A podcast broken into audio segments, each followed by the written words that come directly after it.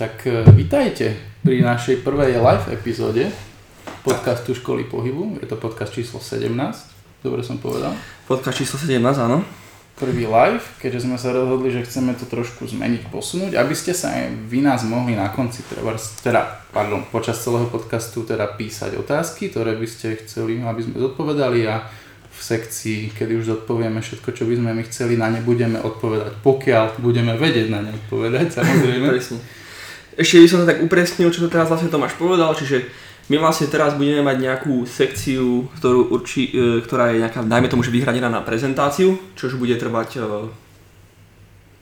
Mm, uh, neviem, koľko, Uvidíme. možno pol hodinku. Možno. A vy sa počas celého tohto, tejto prednášky môžete samozrejme pýtať čokoľvek chcete a my potom v, vo vyhradenom čase budeme odpovedať na otázky. Tie otázky môžu byť na prejednávanú tému alebo na čokoľvek iné, čo len chcete vedieť a vlastne po tej, po tej hlavnej sekcii uh, budeme odpovedať na vaše otázky, čiže čokoľvek vás zaujíma, tak odpovedajte.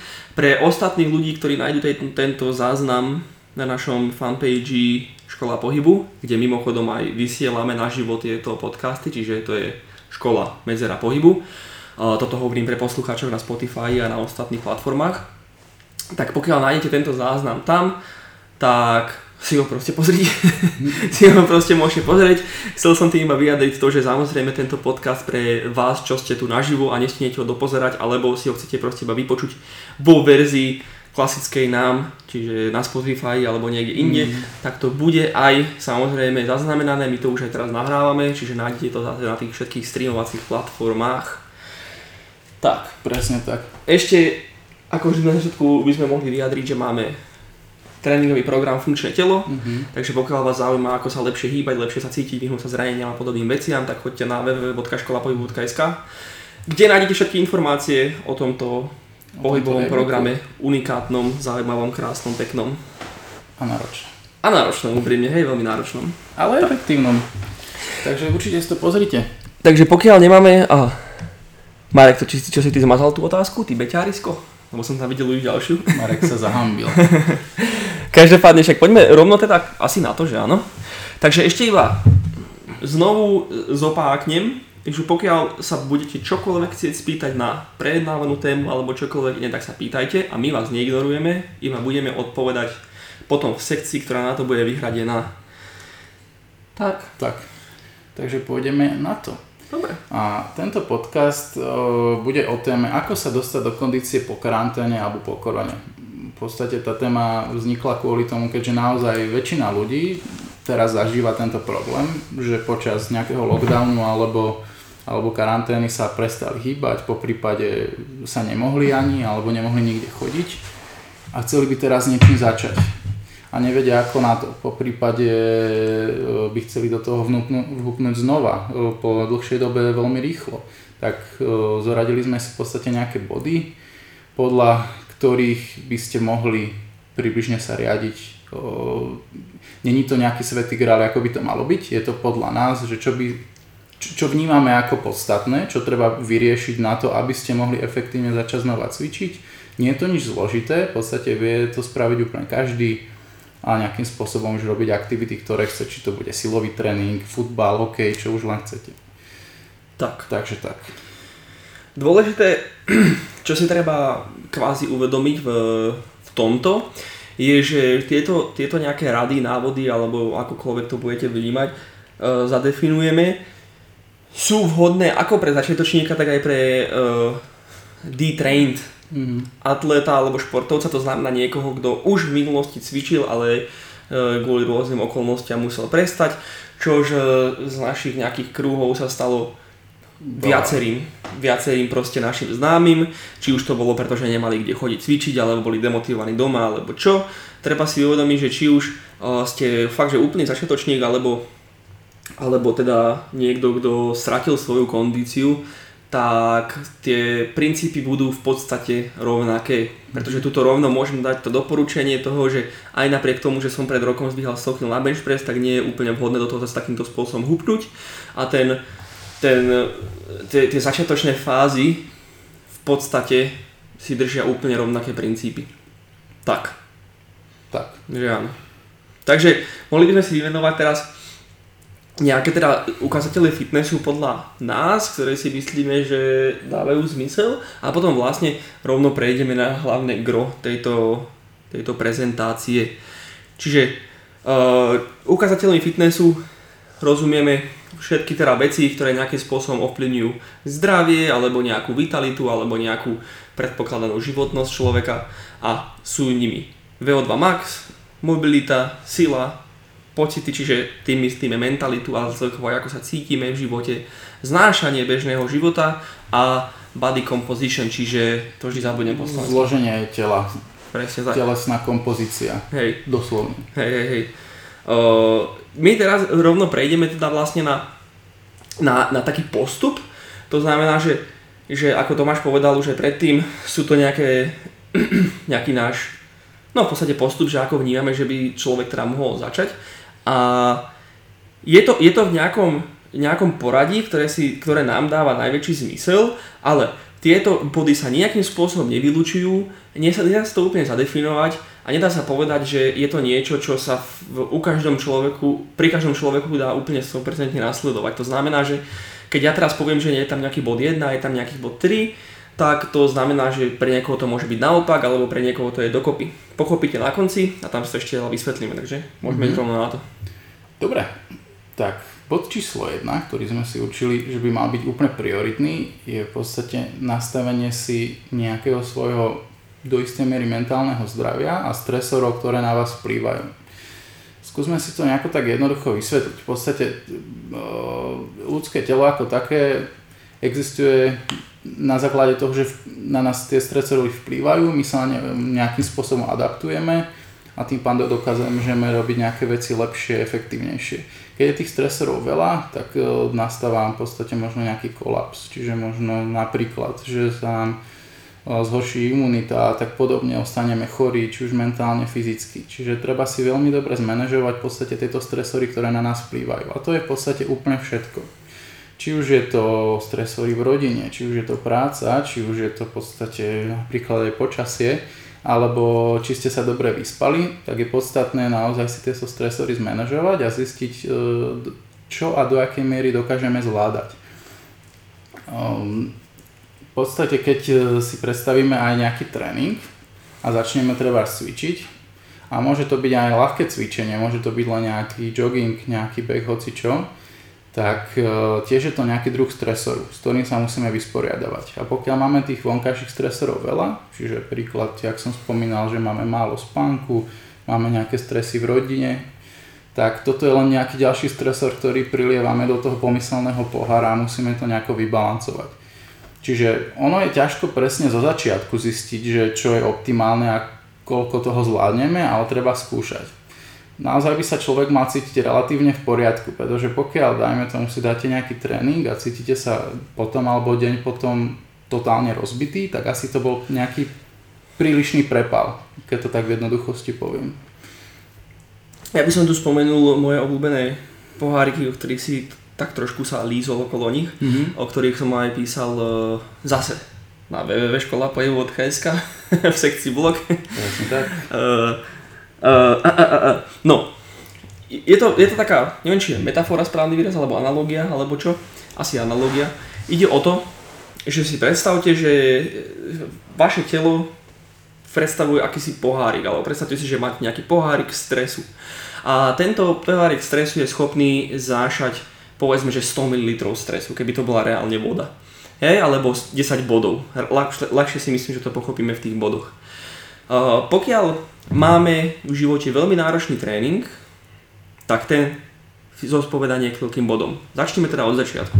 Máme prázdny pohárik, ráno sa zobudíme a z nejakého dôvodu sme v chronickom strese, ja neviem čo to spôsobuje, nejaká životná situácia, sme, nechcem hovoriť nutne, že máme depresiu, ale proste sme v, konšt- sme v chronickom strese, už tam máme nejaké 3 body.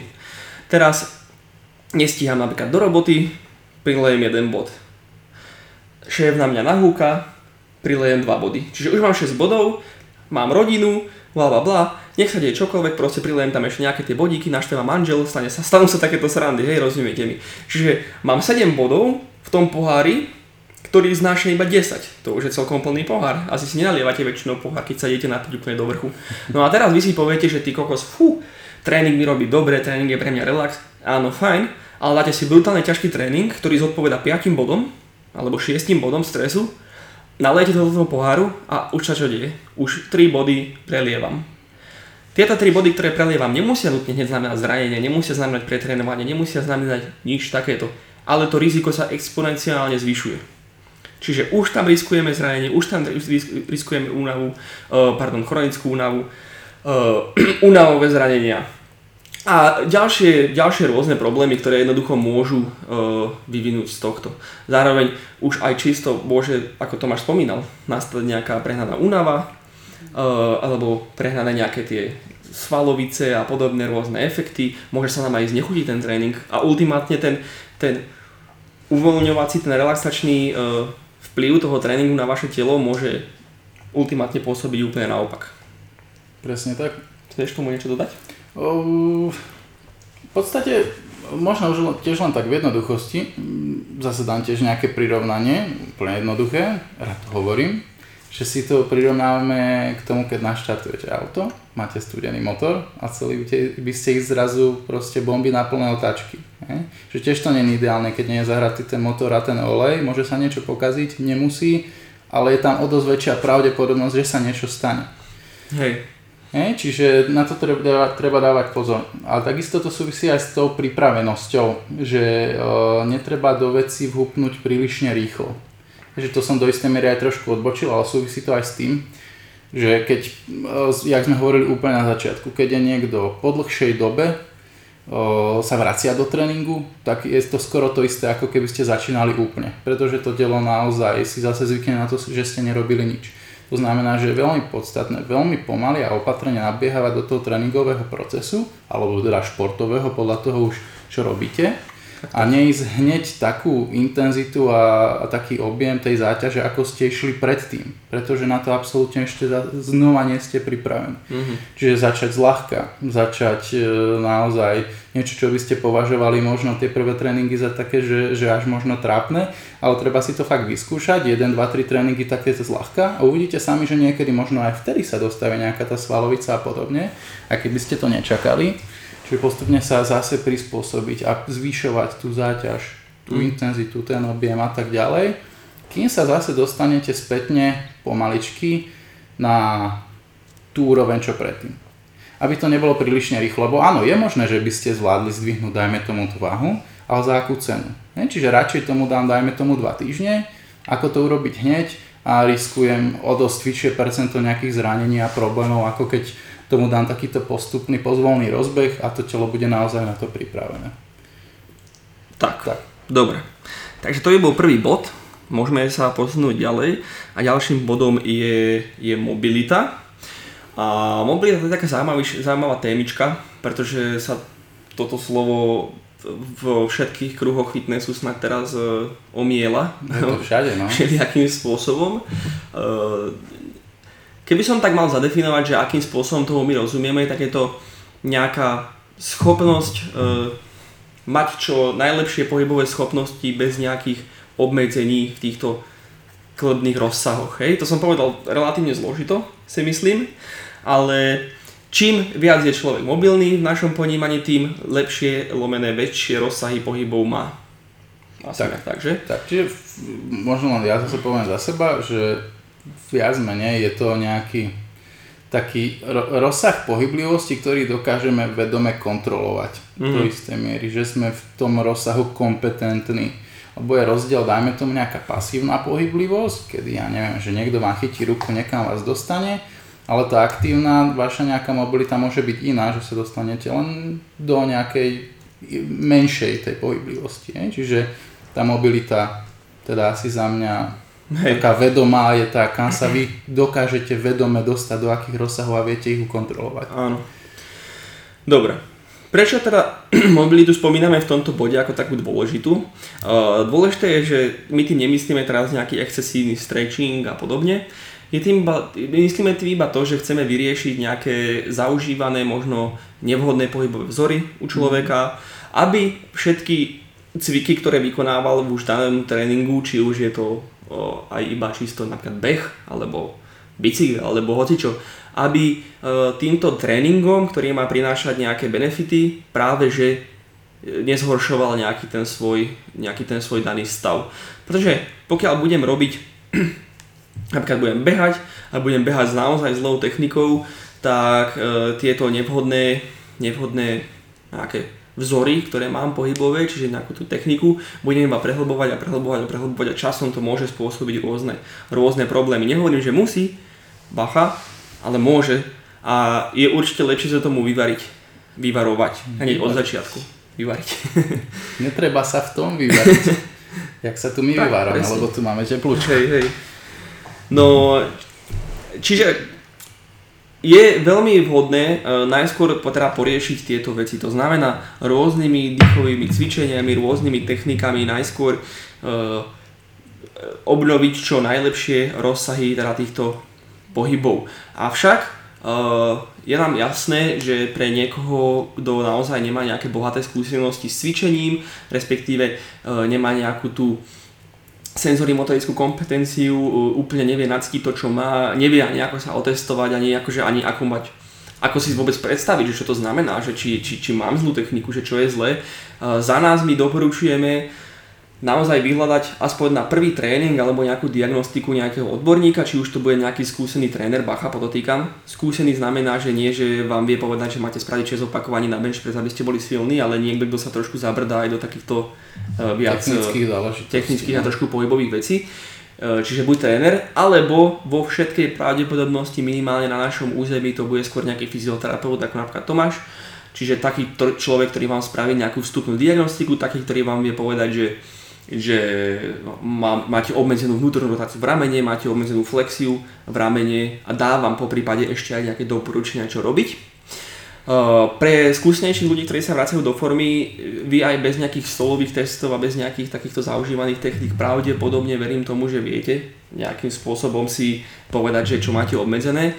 Takže iba to doporučenie je naozaj vyslovene skôr než húpnem do nejakého brutálneho tréningového režimu, najskôr proste ošetriť všetky tieto veci a mať čo najlepšiu hybnosť. Samozrejme, tu je veľmi dôležitá poznámka, je, že pokiaľ máme človeka, ktorý je silný, alebo chce byť silný, alebo čo, tak e, proste takto. Plná flexia v ramene je nejakých 160 stupňov až 180, dajme tomu, hej? 180 je taká, že úplne, úplne plná, hej, ale dajme tomu, že 160 je fakt, že fajn. Ja nemám 160 ani, náhodou, ja mám okolo 90, nemám plnú vnútornú a tak ďalej, ale to preto, že ja som veľmi postláčaný a pretože som relatívne silný a sila nie je zrovna s takýmito rozsahmi úplne ruka v ruke. Chcem tým povedať, že pokiaľ vašim cieľom je byť powerlifter, akože trojboja alebo čokoľvek, tak vy sa nemusíte teraz predtým, než začnete naozaj silno trénovať, snažiť o úplne plné rozsahy vo všetkom. Iba o také, ktoré vám dovolia cvičiť v adekvátnej technike s adekvátnym rozsahom pohybu bez bolesti, bez obmedzenia a bez nejakých do očí bijúcich problémov. Tak, uh, to, je, to je pravda, len k tomu dopoviem jednu srandu, keby náhodou niekto bol taký, že jak je možné, že máš na 90 stupňov flexiu, len uh, idem povedať to, že záleží od toho, ako to testujete, pretože bežne, ako napríklad my fyzioterapeuti sme testovali flexiu napríklad podľa SFTR meraní s goniometrom, tak tam by mal jakú pravdepodobne 180, ale podľa istých v podstate metódy, ktorými sa momentálne zaoberáme, tak, taký kontrolovaný rozsah do flexie má naozaj menej než takej, takého bežného merania. Ja by som tam tiež nemal 180 určite. Nie? Čiže to len pre ujasnenie, že to není také klasické SFTR meranie, že zdvihnem ruku hore a to je flexia. Hej, lebo ja tam tú ruku dostanem. Čiže to není také, že by dostal ruku len sem, ale reálne je to trošku iné meranie. To len tak pre obzrejmenie. Niekedy vám možno ukážeme, o čo ide. Áno, to bude možno zaujímavé, keď budeme trošku v rámci týchto podcastov riešiť našu, naše modely a tak ďalej. Ale v podstate iba, aby som tomu tak trošku, trošku, tak, trošku pokoreňkal, tak pointa je, že ja poviem, že mám iba 90 stupňov, pretože už musím rôznymi kompenzačnými stratégiami tam dostať tú ruku a už to nie je úplne optimálne, by som povedal. Takže ale o tom potom. O tom tak, potom. to je bola mobilita. Tak teraz prejdeme na ďalší bod, ktorým je VO2 Max. Tak, VO2 Max. Uh, dúfam, že tú definíciu poviem tak relatívne v poriadku. Čiže VO2 max by mal byť objem kyslíka, ktorý v podstate sme schopní maximálny objem kyslíka, ktorý sme schopní vstrebať za, za minútu pri nejakej maximálnej záťaži. To znamená, že ani nejde o to, koľko vy toho kyslíka príjmete, ale ide o to, koľko vaše telo ho dokáže spotrebovať na, na tie metabolické procesy. A to je trénovateľná v podstate nejaká modalita. Čiže čím máte väčší VO2 max, tým v podstate by ste mali byť podľa nejakých všeobecných guidelinov zdravší. Hej? Čiže ten VO2 max, čím je nižší, tým všeobecne sa zvyšuje nejaká, mm, nie že, áno, v podstate mortalita, aby som tak sprosto povedal, ale zvyšuje sa šanca, že budete mať nejaké bežné civilizačné ochorenia, či už je to vysoký krvný tlak, či už je to, dajme tomu, diabetes druhého typu a tak ďalej, srdcovo ochorenia. Čiže vyšší VO2 max sa väčšinou rovná lepšie všeobecné zdravie. Čiže to je taká, taký dobrý ukazovateľ toho, jak ste na tom.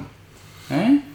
A často napríklad to môžete vidieť u športovcov, že to merajú väčšinou na takých, na nejakom bežiacom páse, dajú im nejakú masku na tvár a merajú v podstate presne to, že, že koľko sú schopní toho kyslíka vstrebať. Mm-hmm. Tak. Tak. Zároveň zvýšením VO2 max zvyšujete aj anaerobný prach. A to si...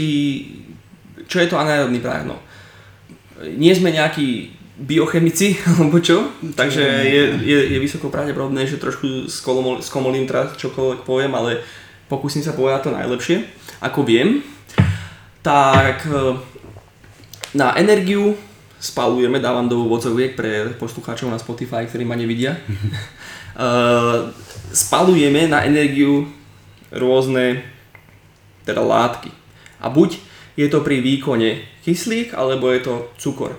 Čím glukóza konkrétne. Čím vyššie, čím vyššia intenzita výkonu je v ľudskom tele, alebo respektíve čím vyššiu intenzitu vykonávame, tak tým viac potrebujeme tú glukózu. A je, je teda nejaký ten zlom, tomu sa hovorí ten anaerobný prach, v ktorom ideme z toho využívania kyslíku ako prioritného na energiu do teda tej glukózy. Dobre som to povedal? Myslím si, že áno. Snáď áno. Takže Snáď áno. anaerobný prach teda určuje takú tú hranicu, hej, kedy, kedy, kedy e, začíname teda využívať primárne glukózu na energiu svalovú a nie teda kyslík. Keď zvýšime VO2 max, tak vedľajší efekt je, že zvyšujeme teda aj tento anaerobný prach, čo je teda skvelé pre niekoho, kto chce chudnúť. Pretože keď chcem chudnúť a idem si zabehať vo úplne v ľahkom tempe, napríklad 8 km na pardon, 8 km za hodinu bežím rýchlo, áno, pardon, dobre som to povedal.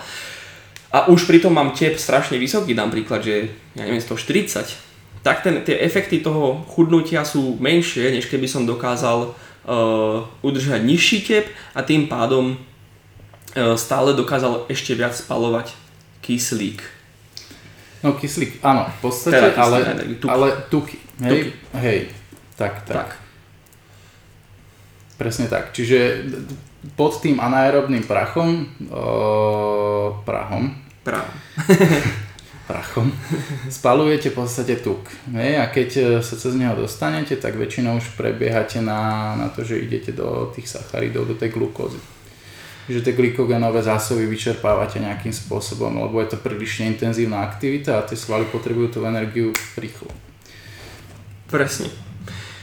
Čiže myslíte na to ako na nejaký, nejaký vetlajší efekt toho VO2 Max a pokiaľ nemáte teda nejaký veľmi intenzívny, teda veľmi dobrý športester, to sa celkom ťažšie merá v takých akože e, domácich podmienkach. Sú na to rôzne metódy. E, ja osobne s ľuďmi, s klientami to nejakým spôsobom špecificky nemeriam a riadíme sa skôr takým e, čisto štýlom, že aký, ak, aké tempo príbehu robí človeku problém. Pozrieme sa jednoducho iba na tepy. Keď vidím, že niekomu skáču tepy strašne vysoko pri nízkych intenzitách, tak viem, že jednoducho to VO2 max je malé, ale reálne to akože merať v takýchto podmienkach je dosť náročné a ja si aj myslím, by som povedal, že je to do istej miery zbytočné pri nejakom fakt, že nie, nie brutálnom športovcovi. Uh, tip ako zli, zväčšiť VO2 max, čo vo všetkej pravdepodobnosti bude vhodné pre väčšinu z ľudí, je proste intervalový tréning. A nehovorím teraz nutne, že to musí byť nejaký vysokointenzívny intervalový tréning alebo HEAT, ako to tak poznáte. Môže byť, ale kľudne to môže byť nejaká úplne, že tabata základná, čiže 20-10, čiže 20 sekúnd cvičím, 10 sekúnd úplná pauza. Môže to byť, že idem si von zabehať a teraz minútu bežím a minútu, keď som úplný začiatočník, hej, čiže minútu bežím a minútu kráčam rýchlo a tak ďalej a tak ďalej a tak ďalej. Pokiaľ ste úplný začiatočník, neponáhľate sa vôbec v dobehu, úplne prvé kroky môžu byť len, že rýchla chôdza, časom je mierny poklus, časom beh. Vy ten VO2 max zvýšite reálne aj iba týmto štýlom a nemusíte robiť nejaké intervalové tréningy. Tieto intervalové tréningy spomínam skôr pre ľudí, ktorí by chceli naozaj tak, boom, že už že... sú, dajme tomu, pokročili a, a chcú posunúť to VO2 max na trošku vyššiu úroveň. Vtedy naozaj tomu telu treba dosť naložiť, aby, aby to malo ten svoj daný efekt. Keď už ste dostatočne pokročili. Aj v tak. takýchto nejakých, uh, do istej miery, že kardio cvičenia. Hej. Nie, že musíte sa dostať cez isté hranice. Takže to by bolo VO2 max. Čiže dá sa trénovať naozaj rôzne. A ne, e, to som ešte chcel pripomenúť, že nemusí to byť nutne taká nejaká bežná kardioaktivita. Teoreticky to môžete robiť aj pri silovom tréningu, ktorý bude, ja neviem, dajme tomu postavený ako kruhový tréning, ale budete tam mať stále relatívne e, nastavené tie tepy, hej? aby boli také, ja neviem, dajme tomu, že na 120 príklad, že si budete udržiavať počas celého toho tréningu a takisto budete zvyšovať eh, to VO2 max aj pri silovom tréningu, pokiaľ budete držať tie tepy relatívne vysoko.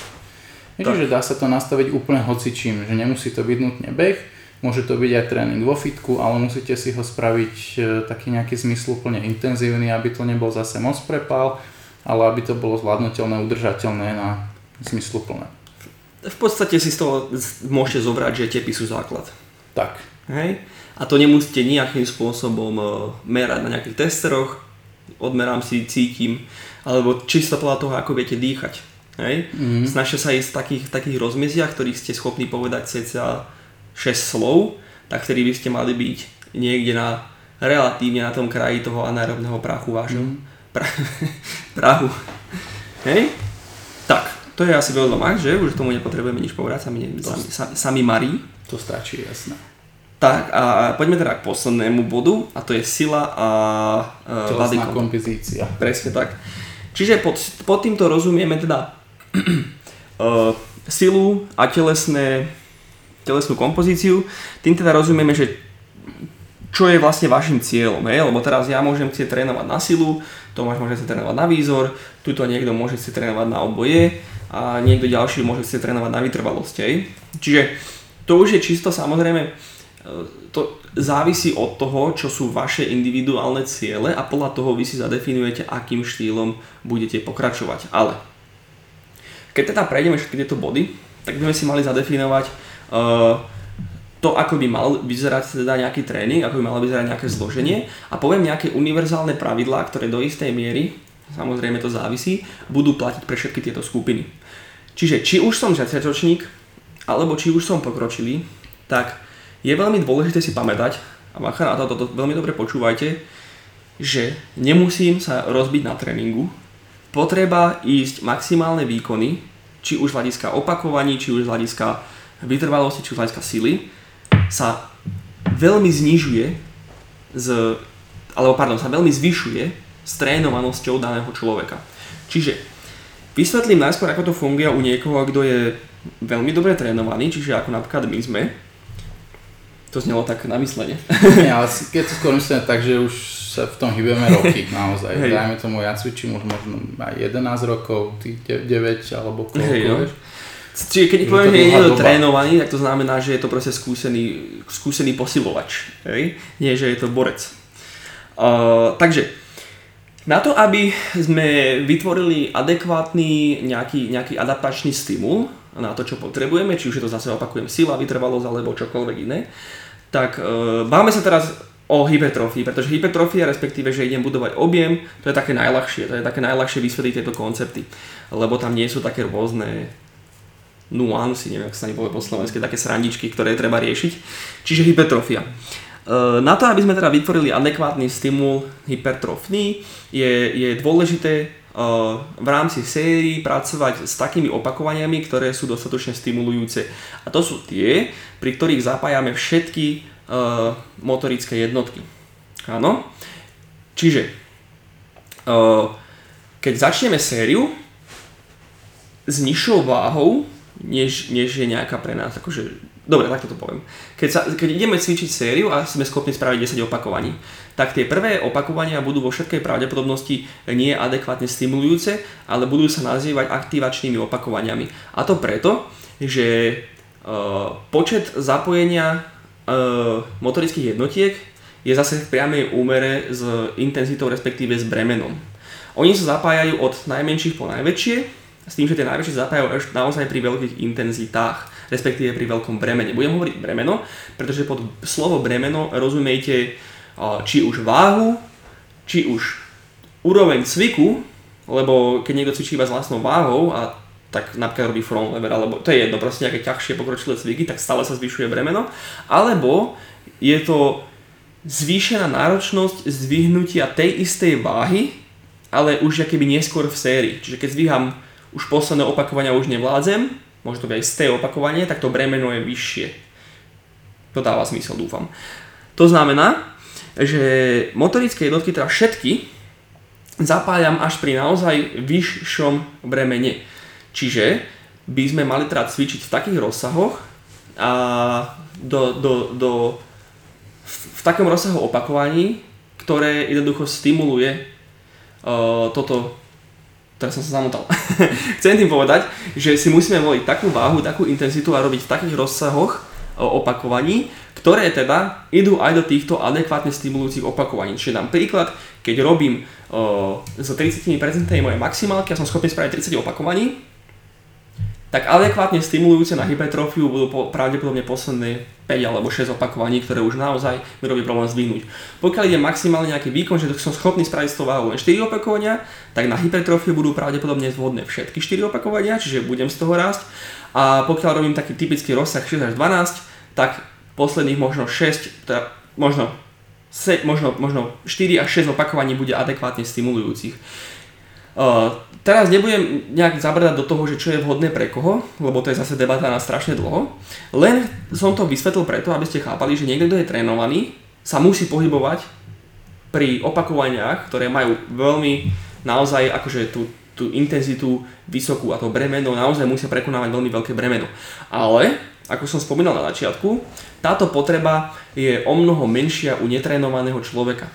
To znamená, že niekto, kto je netrenovaný, čiže nejaký Janko sem príde a ešte v živote necvičil, tak on absolútne nemusí ísť k maximálnym výkonom a práve že pri netrenovanom človeku by to mohlo byť na škodu, ako Tomáš spomínal predtým. Čiže uh, keď teda ideme, sme teda v tejto sekcii uh, body composition a teda sily a rôznych týchto adaptácií, tak vy si pamätáte, že zo začiatku, kľudne aj mesiac, kľudne aj dva častokrát, uh, netreba sa naozaj naháňať a rozsekávať sa na tréningu, ale práve, že sa sústredím skôr na naučenie pohybových vzorov, e, na to, aby tá technika vyzerala ako má, na niečo, čomu ja hovorím, alebo čomu sa skôr hovorí, štandardizácia opakovaní. To znamená, aby 10. opakovanie vyzeralo rovnako ako prvé. Čiže využite ten čas skôr na to, aby ste sa naučili pracovať e, v tom fitku alebo kdekoľvek cvičíte správne a vedzte, že tá adaptácia príde naozaj aj s menším stimulom. Či už ide o silu, čiže keď chcem napredovať v sile, môj cieľ je zdvihnúť 100 kg na bench press a momentálne som schopný zdvihnúť iba 20 kg 5 krát, verte tomu, že správna adaptácia príde aj keď zdvihnete 5 krát, aj keď môžete 10, 15 kg. Vedzte, že pokiaľ chcete mať najväčší biceps na svete a ste schopní spraviť s 20 kg tyčou 10 opakovaní, tak zo začiatku vám bude stačiť spraviť 6 a nechať si z rezervy až 4. Viete, že pokiaľ chcete zabehnúť maratón, tak zo začiatku vám stačí zabehnúť, ak ste schopní zabehnúť 12 km, je, stačí vám 6. Pokiaľ chcete byť najlepší šprinter, stačí ísť pomalšie. Čo tým chcem povedať? Bez ohľadu na to, aký je váš cieľ, začnite pomaly, pretože inak riskujete zranenie, riskujete vyhorenie, riskujete pretrénovanie, riskujete uh, veľmi zvyšu, zvyšujete jednoducho riziko vedľajších účinkov, ktoré nie sú zrovna žiadané, ako je napríklad aj svalovica. A verte tomu, či nie, tak svalovica nie je to, čo hľadáme na tréningu. Svalovica síce súvisí s tréningom často, ale predsa nechodíte trénovať, aby ste mali svalovicu. A pokiaľ áno, tak niekde je chyba v základe. Tak ono sú istí ľudia, ktorí svalovicu uznávajú ako svetý král, ale mne to príde ako, ako obrovská chyba už len skrz to, fakt z logického, takého sedliackého rozumu si zoberte, že že keď chcete efektívne trénovať, dá, máte, ja neviem, príklad, 5 tréningových jednotiek týždenne a v tú prvú sa rozbijete tak, že do tej 5. máte stále svalovicu nejakej tej svalovej party, tak neodcvičte absolútne efektívne to, čo by ste mali. Že treba to nastavené tak, že to budete zvládať všetko spraviť tak, ako by ste mali. Lebo tá svalovica vás len obmedzí. Že síce sa cítite, že OK, som super rozbitý, je to makačka, ale reálne je to len taký fakt, že detrimentálny účinok, ktorý není, není dobrý. Tak. Tak, tak. Svalovica je proste len side effect, čiže vedľajší efekt, dobre? A nikdy nie cieľ. Pokiaľ, ako som povedal predtým, pokiaľ je to cieľ, tak niekde je problém v základe. Tak, No to sú teda naše body. Ako ste počuli, tak sú štyri. Sú to, eh, keď ich nejak zhrniem, stresory, stresory a mentalita. A inak vidíš to? Sme preskočili dýchanie, mám taký dojem. Pravda. A? Takže. K tomu ešte teda dopoviem nejaké drobnosti. Skôr, lebo... ne, skôr než teda povieš, ale? No, povedz. Tak ja iba vzhrniem, že my sme teda povedali 4 body. Stresory a mentalita, mobilita, VO2 max a sila a decomposition. A v tom prvom, v tých stresoroch, ešte ako úplne prvý krok, tak do toho radíme dýchanie, ktoré teraz povieme, lebo sme trošku zabudli. Takže Tomáš, nech sa páči. OK, čiže to som len chcel povedať k tomu, keď už sme sa bavili o tých stresoroch, že ich potrebujeme ovplyvňovať, nejakým spôsobom ich manažovať, tak dýchanie je v podstate asi úplne najjednoduchší nástroj, ktorým to môžete spraviť pretože o, dýchanie je proces, ktorý vykonávame od narodenia po smrť, ale v podstate je to jediný aj dobrovoľný a nedobrovoľný proces. Pretože bez dýchania v podstate teoreticky prakticky za 5 minút skončíme, pretože nemáme dostatok kyslíka pre mozog a nastáva mozgová smrť, ale dokážeme ho vedome ovplyvňovať. Čiže nie je to ako dajme tomu so srdcom, že si poviete, že nebyť, tak nebude byť, ale môžete si povedať, že nebudem dýchať. To znamená, že dýchanie vieme vedome ovplyvňovať ako dýchame, ako kvalitne, ako rýchlo, ako kadenciou a tak ďalej. Čiže ak chceme vplyvňovať ten stres, dajme tomu, tým dýchaním, tak mali by sme sa úplne prvá vec snažiť dýchať nosom, čisto nosom, pretože nos je úplne v podstate prirodzená e, brána e, toho, ako by sme ten vzduch mali príjmať. A ide o to, že cez ten nos dokážeme prefiltrovať nejaké nežiaduce čiastočky z vonkajšieho prostredia v sliznici ten vzduch sa tam ohreje, ten vzduch sa tam v podstate trošku zlohčí.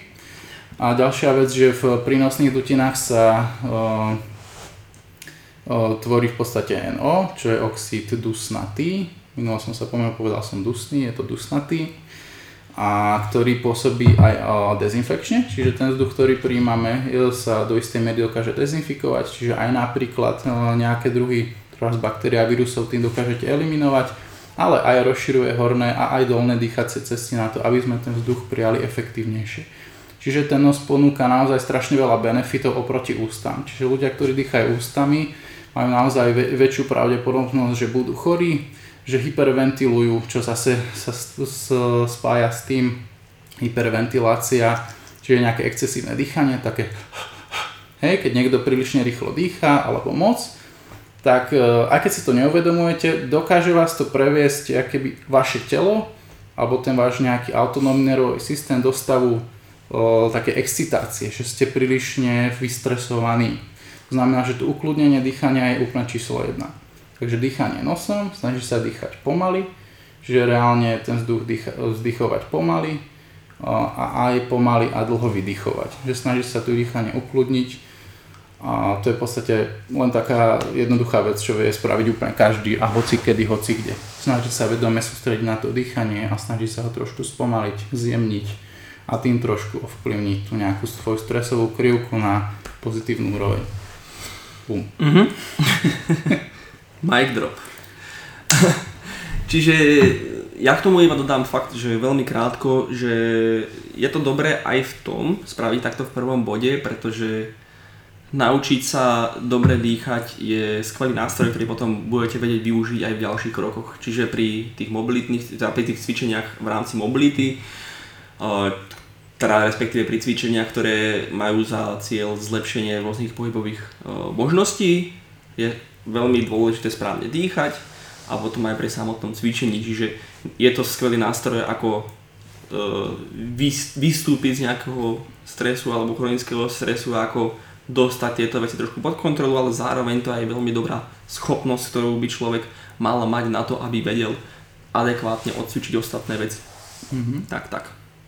No, no, čiže už len teraz na konci teda zrnieme, že ako sme spomínali ešte predtým, lebo to je veľmi dôležité povedať, tak tieto 4 body, čiže stresoria, mentalita, dýchanie, druhý je mobilita, tretí VO2 max a 4 je sila a body composition, si my myslíme, že toto je skvelý postup, ako proste začať a ako spraviť všetko skvelo, ale nejakým spôsobom sa vzájomne nevylučujú a nie je to nejaký, nejaké pravidlo. To znamená, prvý bod sú stresory a mentalita, a posledný bod je kvázi normálny tréning. Pre niekoho to môže byť proste v jednom bode, pretože niekto sa naozaj vie ukludniť len pri tréningu, pri ja neviem, príbehu a tak ďalej. Čiže to neznamená, že teraz nemôže, teraz si povie, že oj, teraz musím aj skôr riešiť svoju mentalitu aj s psychologovi a nemôžem ísť behať, alebo čo nie, nie, nie. Proste každý sme iný, čiže každému to bude inak sedieť. A musíte nájsť ten váš postup, to je iba naše nejaké že v dokonalých podmienkach by to bolo asi takto nejako. Tak. tak. Čiže to by sme teda prešli teda e, túto hlavnú nejakú prednášku a prejdeme teda na otázky. Tak ideme sa pozrieť, e, čo, či tam niečo je, čo tam je. Ja by som znova aj zodpovedal otázku Mareka, lebo to je, na ktoré sme zodpovedali na začiatku pre, pre túto live streamových ľudí, mm-hmm. lebo pre poslucháčov na podcastoch to bude možno zaujímavé, teda pardon, na Spotify a podobne. Čiže Marek sa pýtal, že ako presne prokrastinovať a ja by som teda rovno povedal také doporučenie, čo som dal Marekovi, čo pomohlo veľmi mne a to je, že zadefinovať si, čo je naozaj dôležité e, v tvojom živote a čo sú nejaké moje hlavné ciele. Tým pádom si vieš odpovedať aj na to, čo preto musíš spraviť a zo začiatku, keď máš problém robiť tie veci, ktoré musíš spraviť, tak vyhradiť si nejaký čas alebo nejaké pravidlo, kedy a ako to robíš. Mne napríklad zo začiatku pomohlo, keď som nevedel sa donútiť čítať knihy, že som si povedal, že vždy 6.30 ráno budem proste čítať knihy a potom proste e, do toho ľahko vúpneš. Zároveň, čo si myslím, že je veľmi dobré, je vstávať v rovnakú hodinu, ideálne tým pádom aj chodiť spávať v rovnakú hodinu, pretože potom hneď začínaš deň s úspechom. Ono to je také zvláštne, ale keď sa zobudíš napríklad o 6 a máš už, už, už vtedy máš taký pocit, že už, už si úspel, už začínaš keby ten deň e, pozitívne naladený s tým, že si spravil to, čo mal a máš väčšiu motiváciu jednoducho robiť. Mňa napríklad tiež veľmi pomáha tento nástroj a potom o to viac, keď si k tomu pridáš takéto, že 6.30 ideš nečítať alebo čo. Takže musíš si zadefinovať svoje ciele, čo preto musíš robiť, a potom už, naozaj, ja si myslím, že už len, už len tým, že si zadefinuješ, že toto je moje cieľ, toto preto musím robiť, tak už ten spôsob vlastne nájdeš. Presne tak. Čiže vždy je to naozaj len zadefinovanie toho, čo je pre teba tá priorita. A osta- lebo, lebo vždy je nejaké 100% aktivít, ktoré robíš, ale dajme tomu len 20% z nich je, je to dôležité. Hej? Čiže treba si určiť, čo to je a snažiť sa, aj keď je to niečo, čo je pre teba také nejaké neúplne príjemné, alebo sa k tomu až tak e, nechceš nutne dostávať, tak snažiť sa si to nejako do toho dňa zakomponovať.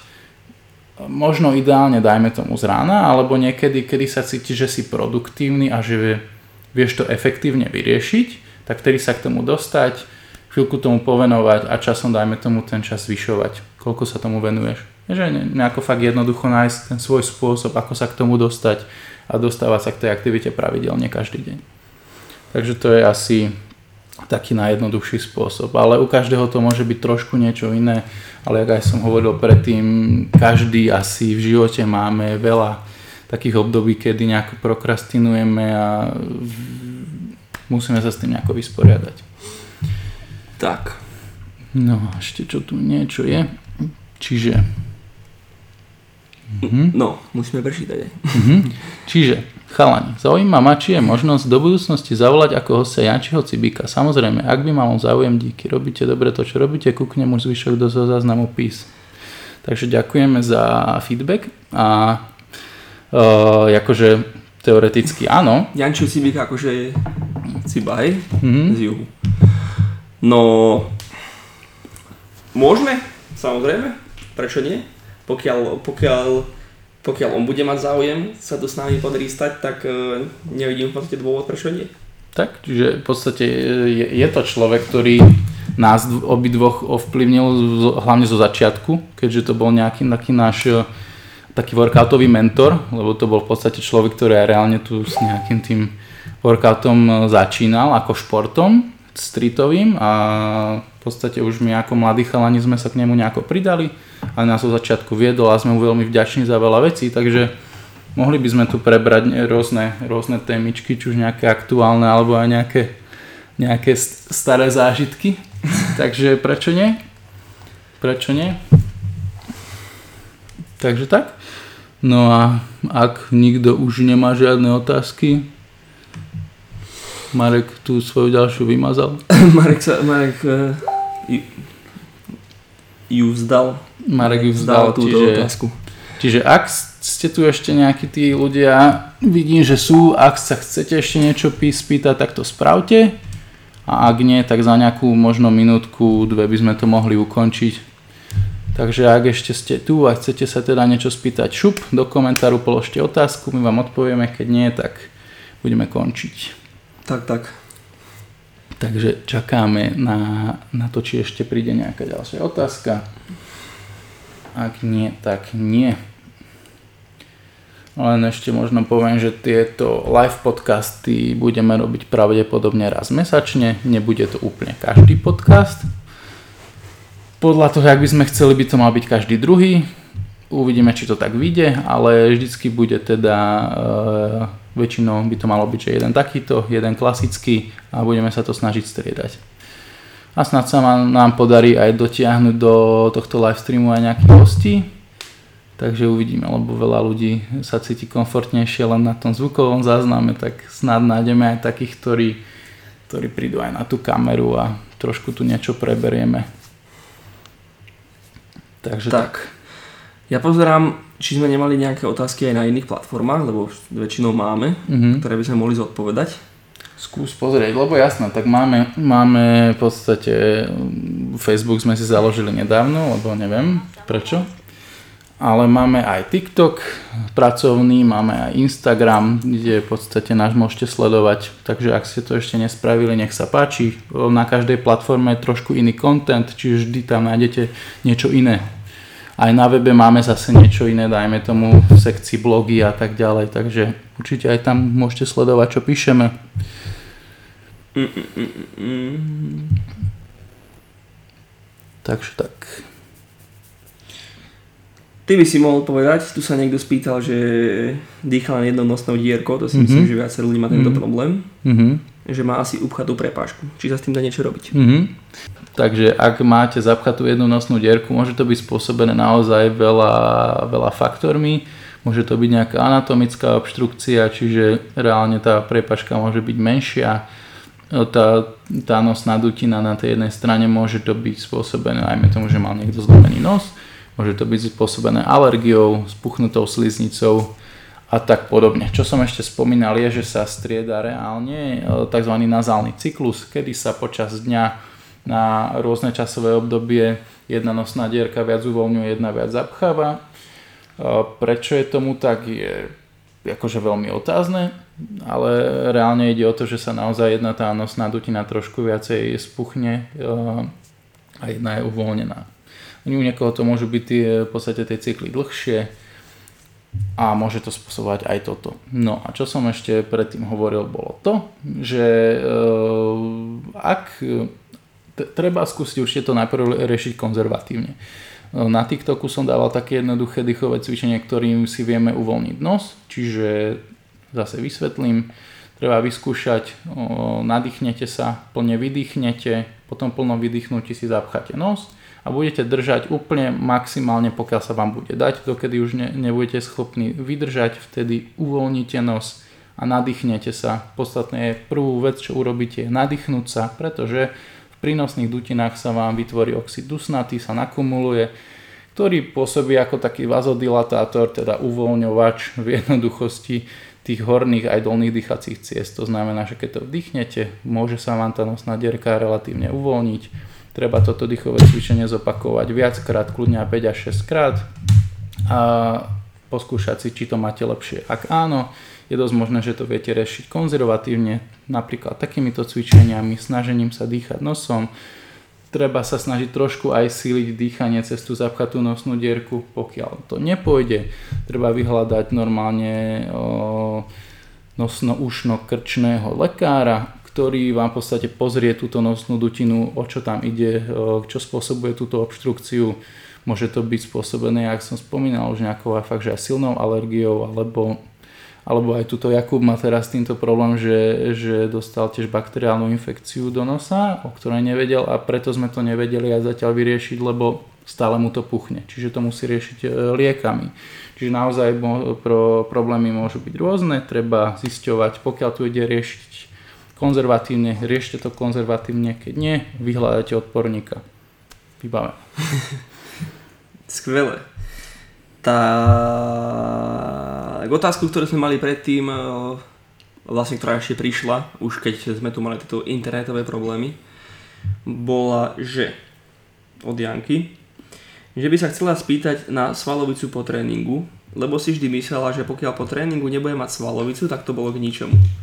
Čiže či si vždy myslela zle. Tak, jak no. odpovedaj na túto otázku. Trošku sme to zhrňali aj v podstate v tom, v tom zázname predtým, Hej.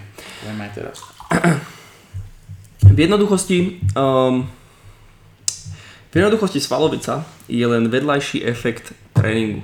To znamená, že je to niečo, čo sa môže a nemusí dostaviť po tréningu, takisto ako všetky vedľajšie efekty hociakých liekov a podobne. Uh, väčšinou budete pravdepodobne cítiť nejakú svalovicu po kvalitnom tréningu, ale niekde to ruka v ruke s, s kvalitnou adaptáciou alebo s tým, čo reálne chcem ako dosiliť tým tréningom. Pokiaľ chcem byť silnejší, to čo by som mal mať z toho tréningu je byť silnejší. Pokiaľ chcem byť väčší, mal by som byť väčší. Pokiaľ chcem byť rýchlejší, mal by som byť rýchlejší. To sú tie adaptácie, ktoré hľadám. A nie je to nikdy, že hľadám svalovú bolesť. Nie je to nikdy, že nechcem si sadnúť na záchod potom, alebo čo. Uh, vznikla taká nejaká mienka v tom svete fitnessu, že pokiaľ sa nerozbiješ brutálne, tak si ani netrénoval. A to preto, že uh, proste keď tvrdo makáš, tak pravdepodobne nejaké výsledky dosiahneš. A taká tá staršia škola, alebo skôr by som povedal, že skôr ľudia, ktorí nejdú do nejakých hĺbok toho, že ako tréning funguje, ako to správne nastaviť a tak ďalej, sa na to pozerajú len veľmi takto jednoducho, takouto ľudskou mentalitou typu, že čím viac spravím, tým viac dostanem a iba drem a drem a drem, ale ultimátne sa na to stačí pozrieť takým spôsobom, že každý vie makať. Úplne každý človek na tejto zemi by vedel makať, keby tu prídem s hocikým na ulici a poviem mu, že poď sa rozbiť vo fitku, tak to proste spraví. On nie je až taký problém sa rozbiť. Pointa je, že málo kto vie trénovať. Málo kto si vie nastaviť e, správne opakovania, správny cvik a tak ďalej a tak ďalej a tak ďalej. A v tom je to čaro. Čiže, aby som zhrnul odpoveď na otázku, svalovica môže byť po tréningu, ale nikdy by to nemal byť e, nejaké, nikdy by to nemalo byť to, čo reálne hľadáme a pokiaľ nemáme svalovicu po tréningu, tak to absolútne neznamená, že ten tréning bol nedostačujúci a neefektívny, pokiaľ máme istotu, že ten tréningový plán je dobre nastavený. Tak. Ja k tomu asi nemám ani čo dodať, čak si to zhrnul v podstate presne. Tak. Dobre. Dobre. No tak to sú asi všetky otázky, čo máme. Uh, žiaľ, teda dúfam, že sme na nejaké ne, ne, nezabudli a nie sú, nie sú spýtané sa niekde inde, lebo, lebo toto nám predsa len spôsobilo trošku šlamastiky. Ale na budúce to už nejak vyriešime a budeme celý čas na tomto hotspote, vyzerá to stabilnejšie. Každopádne, pokiaľ nás tu už nikto nezaskočí, tak vám ďakujeme za pozornosť aj vám poslucháčom na streamovacích platformách. Toto bola epizóda 17, na budúce sa môžete tešiť na epizódu 18, ktorá bude iba offline, čiže, teda, pardon, nie offline, nebude live a potom zase asi o mesiac teda na nejakú ďalšiu, veríme, že aj s nejakým zaujímavým hosťom, to vám dáme potom vedieť zavčasu, aby ste si mohli pripraviť otázky, aby ste sa na to mohli mentálne pripraviť. a ďakujem vám, že ste nás počúvali a pozerali a vidíme sa na budúce. Takže ahojte. Ahojte, ahojte. Čaute.